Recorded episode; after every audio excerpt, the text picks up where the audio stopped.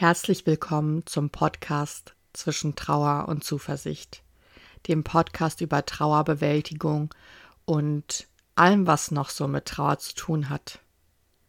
Letzte Woche habe ich euch erzählt, wieso es mir so wichtig war, meinen Podcast an aller Seelen zu veröffentlichen. Als die ersten sich diese Folge schon anhörten, lief ich gerade mit meinem Ehemann über Friedhöfe in seiner Heimatregion. Schon in meiner Kindheit war für mich klar, dass ich mich am 1. bzw. 2.11. überhaupt nicht mit Freundinnen verabreden bräuchte. Weil an mindestens einem Nachmittag ich eh nicht frei über meine Zeit verfügen werden dürfte. Gerade meiner Mutter war es sehr wichtig, dass wir Kinder die Traditionen aus der Kultur unserer Eltern, sofern es denn in Berlin möglich sei, bewahren und bestimmte Rituale praktizieren. Eines dieser Rituale war der Besuch des Friedhofes in eben jener Zeit.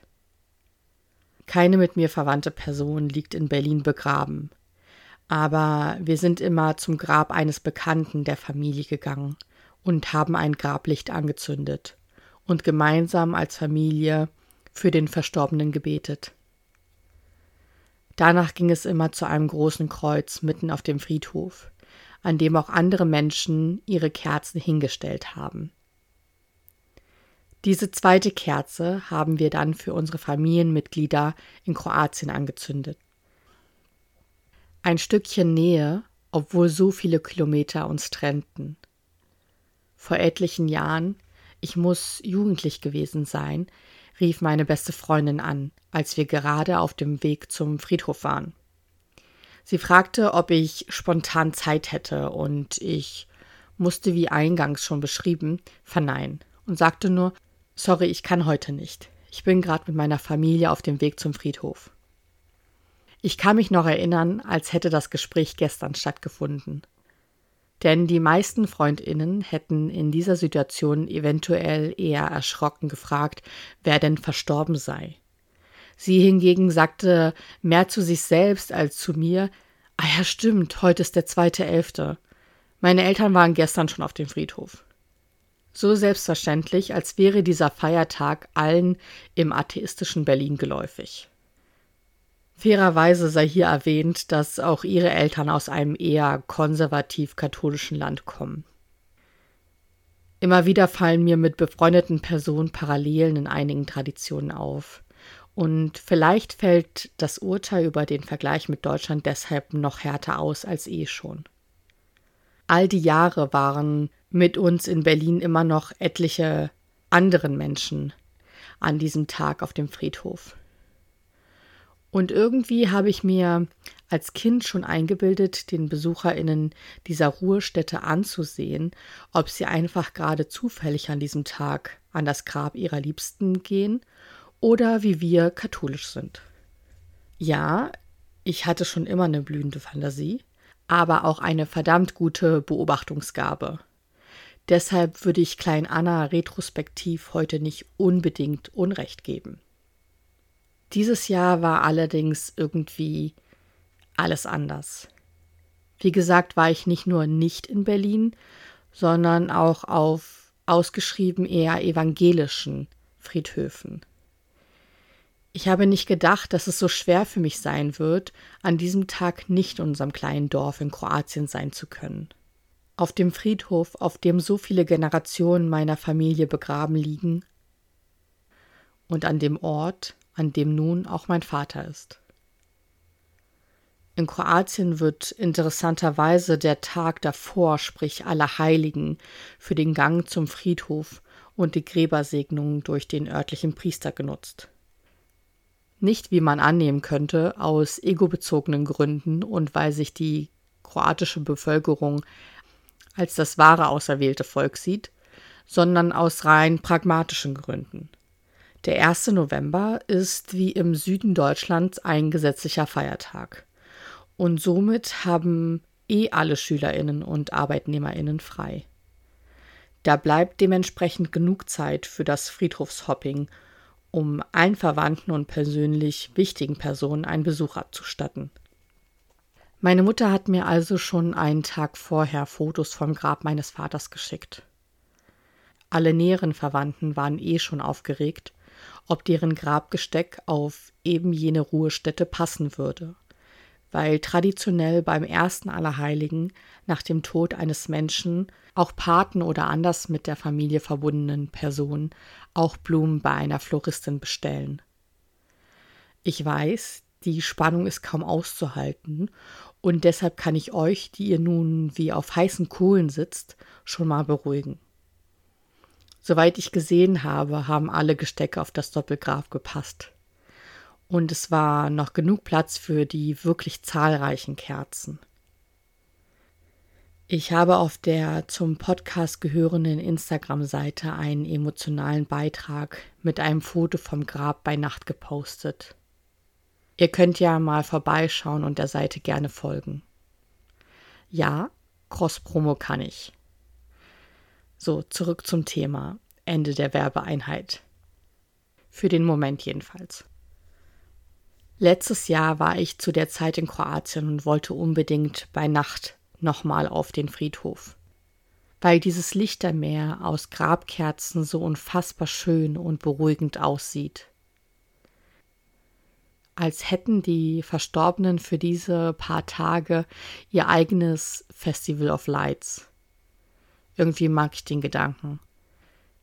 Ich weiß nicht genau, was ich erwartet habe, aber ich war trotz der Vorbereitung seitens meiner Mutter etwas überrascht über die Anzahl der Kerzen.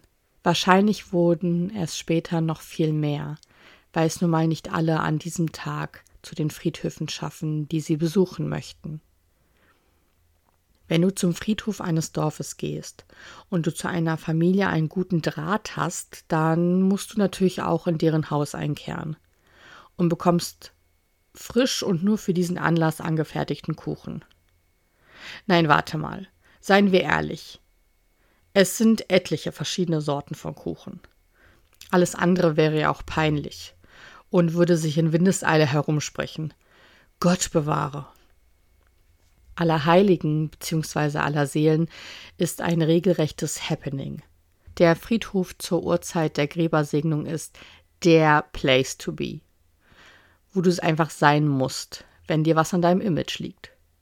Na, Spaß beiseite, aber alle kommen zusammen und ein Teil des örtlichen Blasorchesters spielt ein paar sehr schöne Lieder. Es wird für alle Verstorbenen gemeinsam gebetet und auch für die Personen, die unter den Besucherinnen sind, die bis zum Feiertag nächstes Jahr versterben. Klingt jetzt vielleicht etwas gruselig für diejenigen, die das zum ersten Mal hören. Und sicher fiel es auch meinem Vater letztes Jahr nicht leicht, diese Worte zu hören. Aber ich finde, es hat auch etwas Tröstendes. Eine Art Versprechen, auch für die kommenden Seelen da zu sein, wenn die Zeit gekommen ist. Mein Vater fand es immer lächerlich, so viel Geld für Blumenschmuck zu bezahlen. Er beteiligte sich eher beim Saubermachen der Grabsteine und zündete dann ein paar Kerzen an. Umso schöner ist es, dass für ihn nun so viele leuchteten. Zurück zum Vergleich zu Deutschland. Natürlich weiß ich nicht, wie es in irgendwelchen Dörfern zugeht und ich kann mir sogar vorstellen, dass es Orte in Bayern oder anderen Regionen gibt, die einen ähnlichen Aufwand Anfang November betreiben. Dennoch lässt mich das Gefühl nicht los, dass die Mentalität hierzulande schlicht anders ist. Irgendwie denke ich, dass wir hier das Thema Tod so weit wie möglich aus unseren Gedanken heraushalten wollen und vielleicht deshalb den Fokus nicht so sehr auf Gedenktage legen. Habt ihr ähnliche Erfahrungen oder seid ihr ganz anderer Meinung? Schreibt mir gerne, das interessiert mich wirklich brennend. Ich habe vorgestern bei Instagram eine Umfrage zu diesem Thema gemacht und wurde ehrlich gesagt sogar etwas überrascht. Ich war der festen Überzeugung, dass meine Annahme über die Bedeutung der Verstorbenen in unserer Gesellschaft mittels dieser Umfrage gestützt werden würde. Doch es kam ganz anders. 48 Prozent der TeilnehmerInnen waren der Meinung, dass die Toten bei uns in der Gesellschaft einen hohen Stellenwert hätten. 43 haben sich für einen mittleren Stellenwert ausgesprochen und lediglich 10 stützten mein Gefühl. Erstens, falls ihr jetzt mitgezählt habt und ihr bei über 100 Prozent angekommen seid, dann Glückwunsch. Ihr scheint euch für Mathematik zu interessieren oder habt einfach so mitgerechnet. Ich denke, dass die Seite einfach durch fehlende Nachkommastellen aufgerundet hat. Aber zum Glück müssen wir uns damit jetzt nun wirklich nicht beschäftigen, denn das ist kein wissenschaftlich akkurater Podcast. Na und zweitens ist mir natürlich bewusst, dass diese Umfrage überhaupt nicht repräsentativ ist. Denn seien wir mal ehrlich, ich glaube, ich kenne fast alle Hörerinnen der ersten Folge mit Vor- und Nachnamen. Und somit gehören die allermeisten eh zu meiner Bubble. Auch wenn ich immer sehr stolz auf die Diversität bin, die mich so umgibt, werden solche Zahlen zunächst nicht sehr viel abweichen. Vielleicht sollte ich die Fragen nochmal in einem Jahr wiederholen und dann schauen wir mal. Auch meine frühere Kritik der wirklich wenigen Menschen auf den beiden Friedhöfen musste ich etwas mehr reflektieren. Ich war mitten am Tag dort und es war auch ein ganz normaler Wochentag.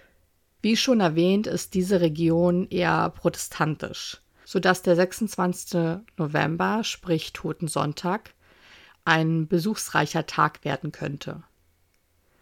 In meiner Insta-Umfrage gaben nur 10% an nie und 25 sehr selten, sprich weniger als einmal im Jahr, auf den Friedhof zu gehen.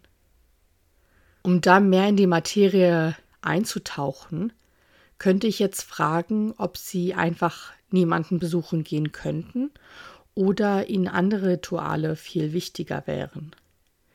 Aber zu letzterem kommen wir gleich noch. Ich war wirklich sehr überrascht, dass 65 Prozent der Befragten ein bis zweimal im Jahr oder sogar noch viel öfter Verstorbene vor Ort besuchen.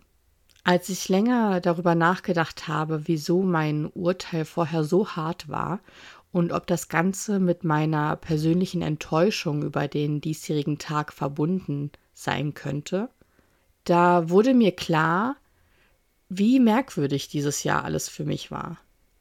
Ich habe kein großes Kreuz gefunden, an dem ich meine zusätzlich gekaufte Kerze abstellen konnte, und da wurde ich schon ganz verzweifelt, weil ich einfach das Gefühl hatte, nun noch mehr Distanz zu meinen verstorbenen Verwandten zu haben.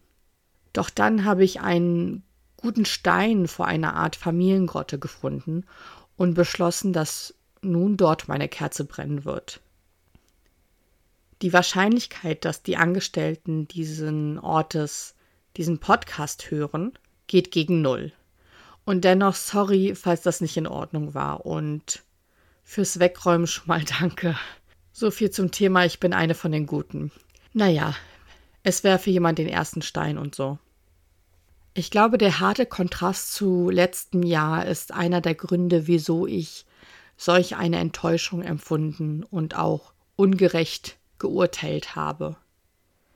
Ich werde nächstes Jahr noch genauer prüfen müssen, wie wichtig es mir ist, diesen Tag vor Ort zu sein und dann eventuell doch eher wieder mit dem ganzen Dorf beten, sprechen und tratschen zu können.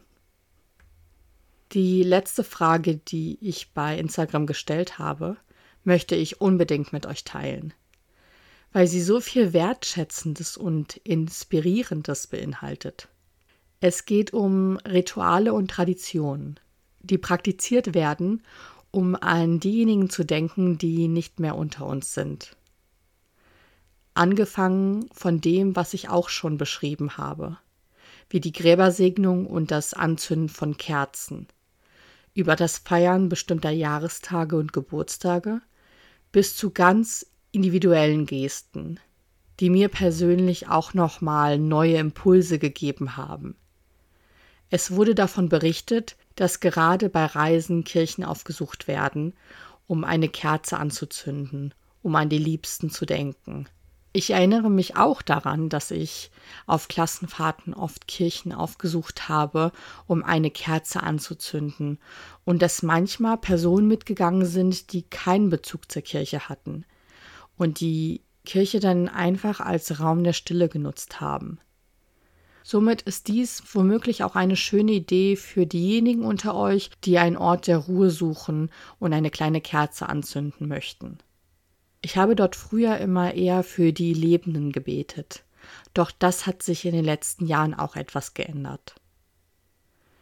Jetzt kommen noch zwei ganz tolle Inspirationen, die gar nichts mit Gotteshäusern zu tun haben und somit eine niedrigere Hemmschwelle haben. Mir wurde beschrieben, dass die Person Blumenblätter aufs Meer legt und sie dann einfach treiben lassen würde. Allein der Gedanke daran hat mich schon sehr entspannen lassen. Es ist super meditativ und lädt zum Gedankenschwelgen ein. Wer etwas Geselligeres sucht, kann sich der Idee anschließen, das Lieblingsessen des verstorbenen Menschen gemeinsam zu essen und sich womöglich an die vielen schönen gemeinsamen Momente zu erinnern. Ich möchte nochmals allen von Herzen für die Teilnahme und die schönen Impulse danken. Es gibt mir die Möglichkeit, neue Blickwinkel auf die verschiedenen Themenbereiche der Trauer zu bekommen. Wertvoller geht's fast nicht. Ist euch nun im Zuge des Zuhörens auch etwas eingefallen? Teilt es mir gerne mit. Ich denke, da ist noch Potenzial für eine weitere Folge an einer anderen Stelle. Meine Notizen beinhalten schon ein paar Gedanken, die ich in dieser Folge noch zurückgehalten habe. Leute, das war's für heute. Als ich mir das grobe Konzept für diesen Podcast überlegt habe, habe ich von Anfang an gesagt, dass ich mich bei diesem Projekt treiben lassen möchte und einfach schauen möchte, was für Impulse kommen. Letzte Woche habe ich gemerkt, dass ich versuchen möchte, jede Woche Donnerstag eine Folge zu veröffentlichen. Ich werde sehen, ob ich es jetzt schon bereue, aber ich sage jetzt schon mal bis nächste Woche. Hoffentlich. Und danke fürs Einschalten.